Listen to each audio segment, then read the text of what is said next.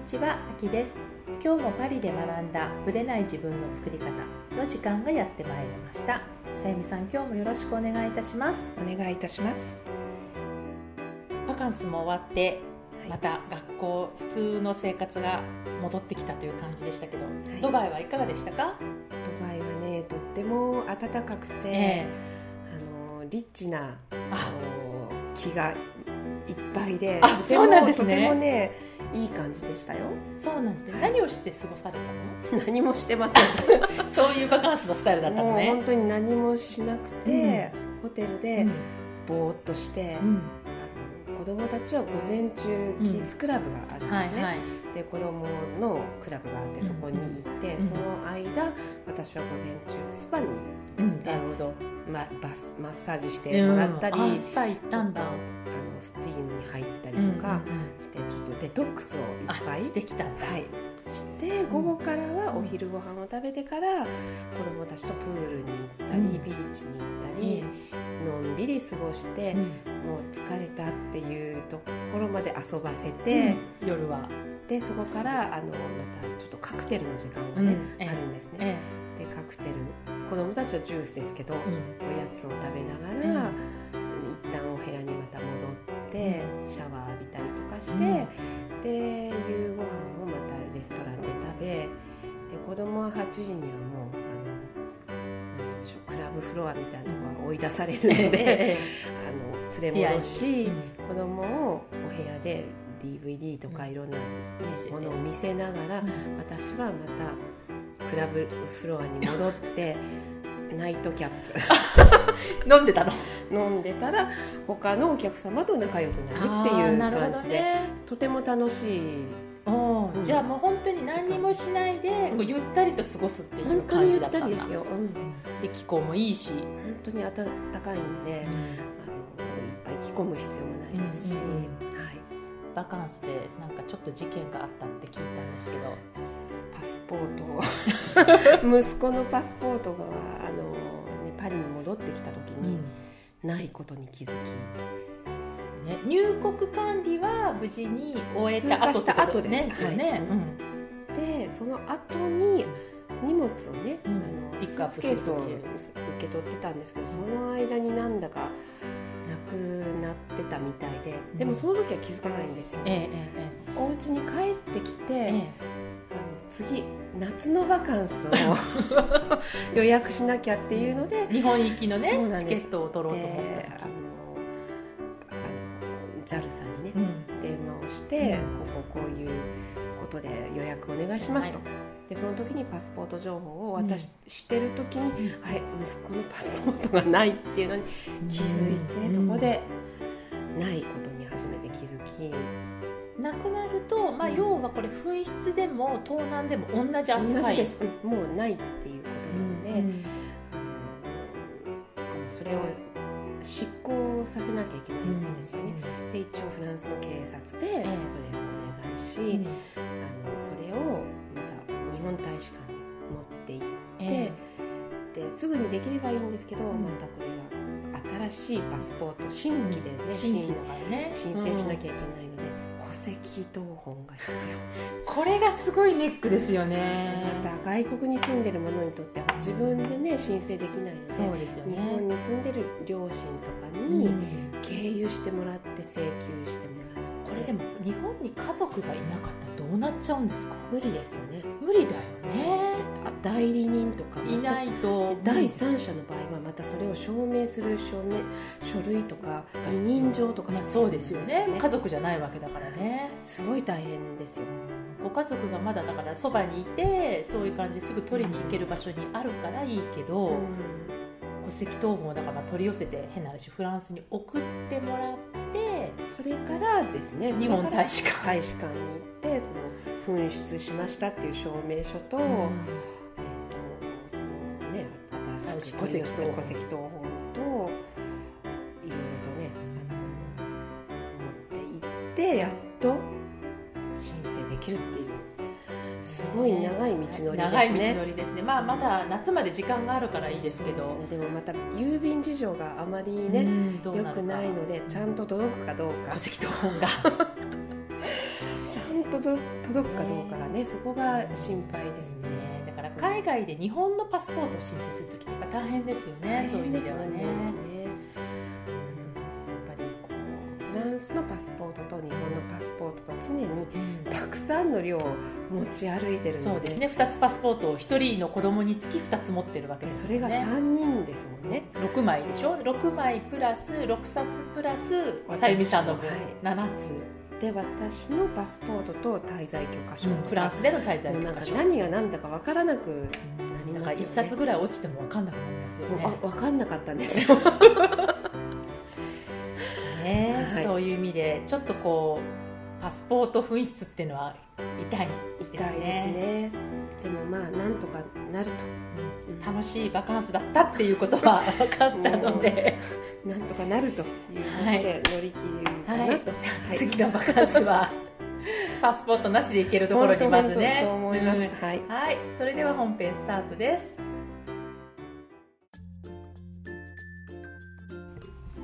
はい本編は今回もまた質問が来ていますのでその質問にお答えしたいと思います。ではさゆみさん質問の方よろしくお願いいたします。はい、私の住んでいる東京も寒くて毎日外に出るのが億劫になってきましたがパリの女性はさらに寒いところに住んでいて冬のおしゃれはどうされているのかなと気になりました。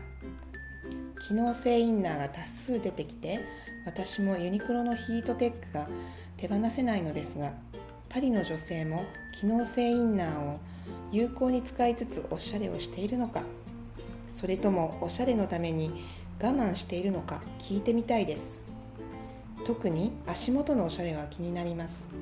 日本と違ってコンクリートが平らでないヨーロッパにおいてヒールのブーツを真冬でも履いたりされているのでしょうか。おしゃれの話が来ましたね。はい、この機能性インナーなんですけど、えそれはユニクロがある国ではきっと当たり前だと思うんですけど、えはい。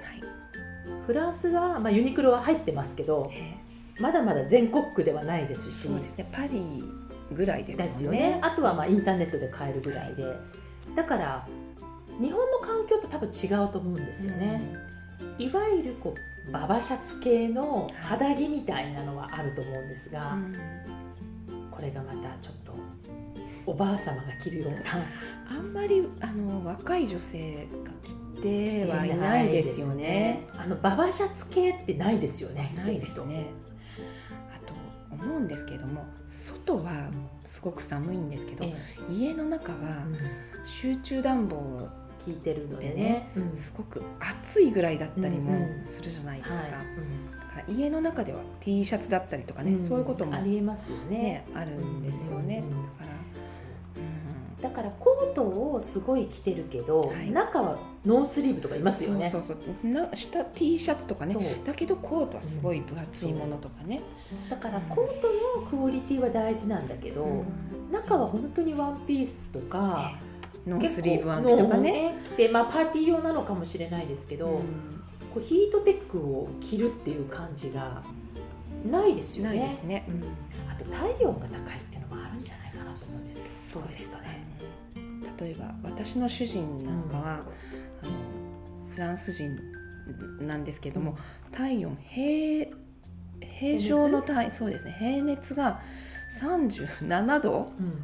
あるんですよ、うんうんなのでもともとの体温が。私と全然違う。そこからしてもあまり寒くないうんんですよね、肉食文化だからですかね、うん。きっとそうだと思います、だから私も家でどっちのあったかさに合わせるかによって、そのうちの夫は私の私が快適なその室温に合わせるとうん。本当に T シャツ1枚になっちゃうんですよ、うん。で彼の温度に合わせると私がフリースが手放せなくなっちゃうんですよ。えだからもう根本的に、まあ、彼は私のこと寒がりだって言ってますけど、ええ。もう根本的にやっぱ体温がえ違いますよ、違うような気がするんですよね、薄着でもだから平気な人たちなので、多分もう民族的に若干そのおしゃれとかっていう前の段階でちょっと違いがあるのかなっていう気はそうですね。しますあね。と最近私すごく思うんですけども、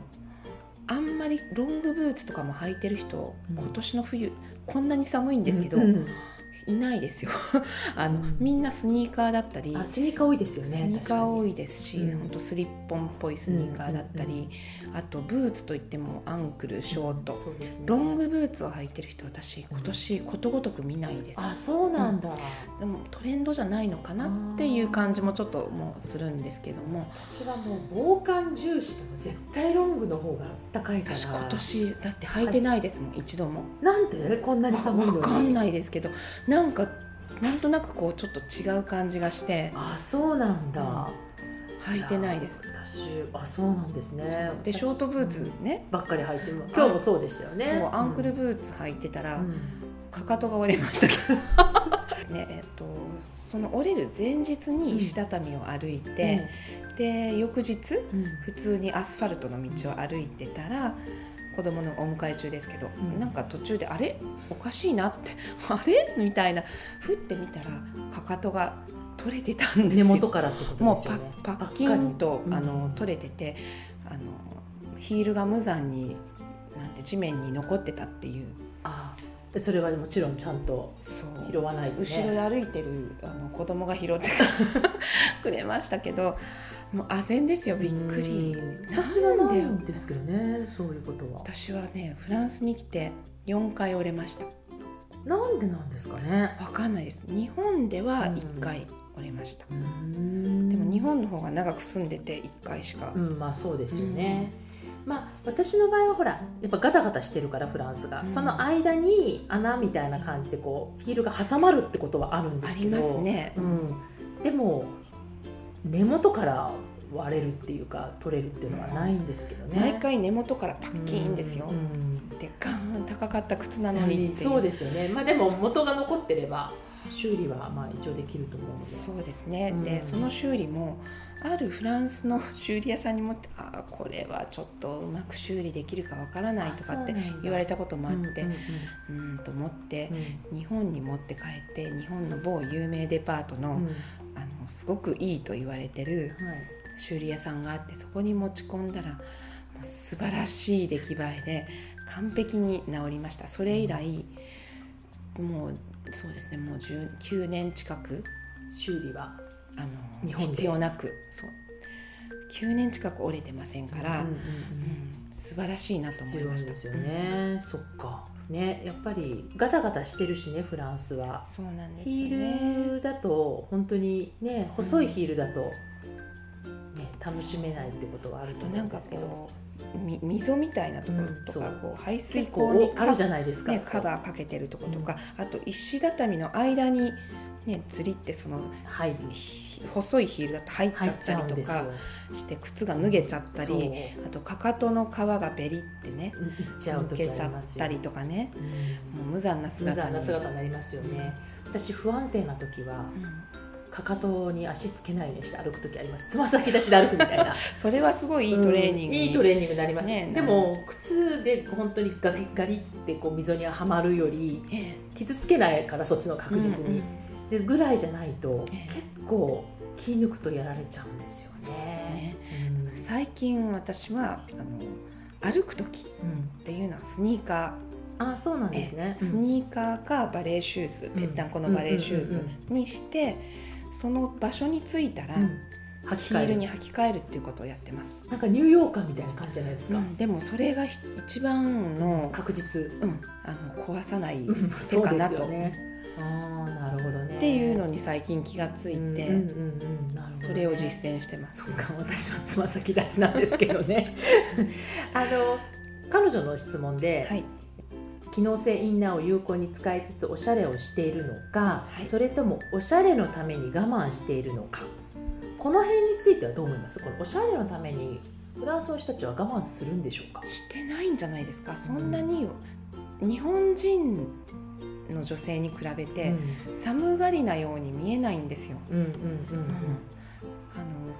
どう見ても体温が高いうん。と思うんですね、うん平熱がだいたい皆さん私 37度ぐらいあるんじゃないかなとよそうですね。思いますヨーロッパの方って、あのだから37度5分とかうん。そんなの平熱だよって言われますうんしそれであたふたしてるとうん。あの子供の熱とか測って37度6分7 8分とかねあるよって言ってもそんなの平熱だから学校行かせて大丈夫。微熱と平熱の違いが違うんですよね。そうです。ね、微熱には入らないっうんそうなんです。よていう感じですね。そうなんですよね37度台なんうんうん。て熱があるうちじゃ入らないってことですよね、そう。だから体温の違いっていうのは確かにあるのかなっていう、あとやっぱりおしゃれのために我慢するってまあもちろんファッショニスタは違うかもしれないけれども、ね私が感じるのは日本の方がこう気候とかうん。それにすごく沿ったおしゃれをしようとすると思うんですよ、うん。例えばある時3月に日本に行こうとした時に、え日本はその3月ぐらいの、まあ、私の中では3月ってまだ肌寒いと思うんえですよね、でそのタイミングで帰る時にコートを着て帰ってもいいかと。ちょっと薄手のコートでもいいかって言ったら、もうコートなんて絶対やめた方がいい、3月、東京はもうスプリングコートに変わってるからって言われていやごめんパリから行くと寒いからちょっとでもはっきり言ってそのダウンとか、ん。いわゆるムートン系のいわゆるこっちで普通に冬コートはちょっとやめた方がいいと思うって言われた時にあ日本の人は寒さ関係なく時期によっておしゃれをこう3月になったらもうスプリングココートみたいな。それが寒くてもだから逆に言うとおしゃれのためにうん。我慢ができる、まあ、おしゃれのためなのか周りの目なのかちょっと分かんないですけど、うん。でもその点フランスっていうのは4月になっても5月になっても自分が寒いと思ったらダウン着てるじゃないですか。あとあのムートンのブーツとかも夏でも履いてる人いますいるんもんねですよ。いるんですよ。夏でも履いてますもん、うん。だから本当に夏終わったら、うん。自分が履きたいと思ったらもう9月でもブーツ履いてるし、履いてますね。うん、だからその辺はその気候云々なのかも本当に本人の体感なのかわからないけど、うん。自分が着たいと思ったら着るんであってそのおしゃれのために我慢するってことは私は基本ないんじゃないかなと思ったんですよね。ないと思いますね。ねじゃなかったらあんな4月とか5月で本当ブーツ履いたり本当に本当にダウンのジャケットとか普通に5月でも着てますからね。そうですね。う確かにダウン本当に夏前まで子供たちも着てますよ。んねギリギリまで着てるじゃないですか。あの薄手のダウンとかギリギリまで着てますよ夏休み。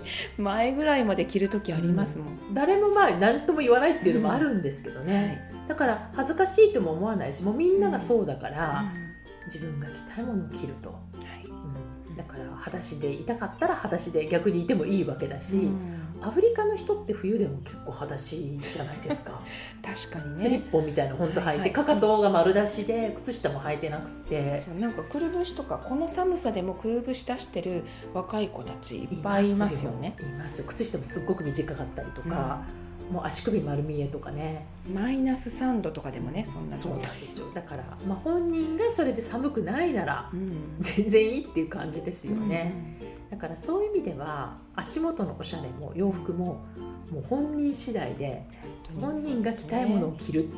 で誰もそれに対して何も言わないみたいなところが、まあ、フランス風なのかもしれないですよね。そうですね、また暖かくなったらちょっとおしゃれの話もまたしたいなと思います。はい、ありがとうございました。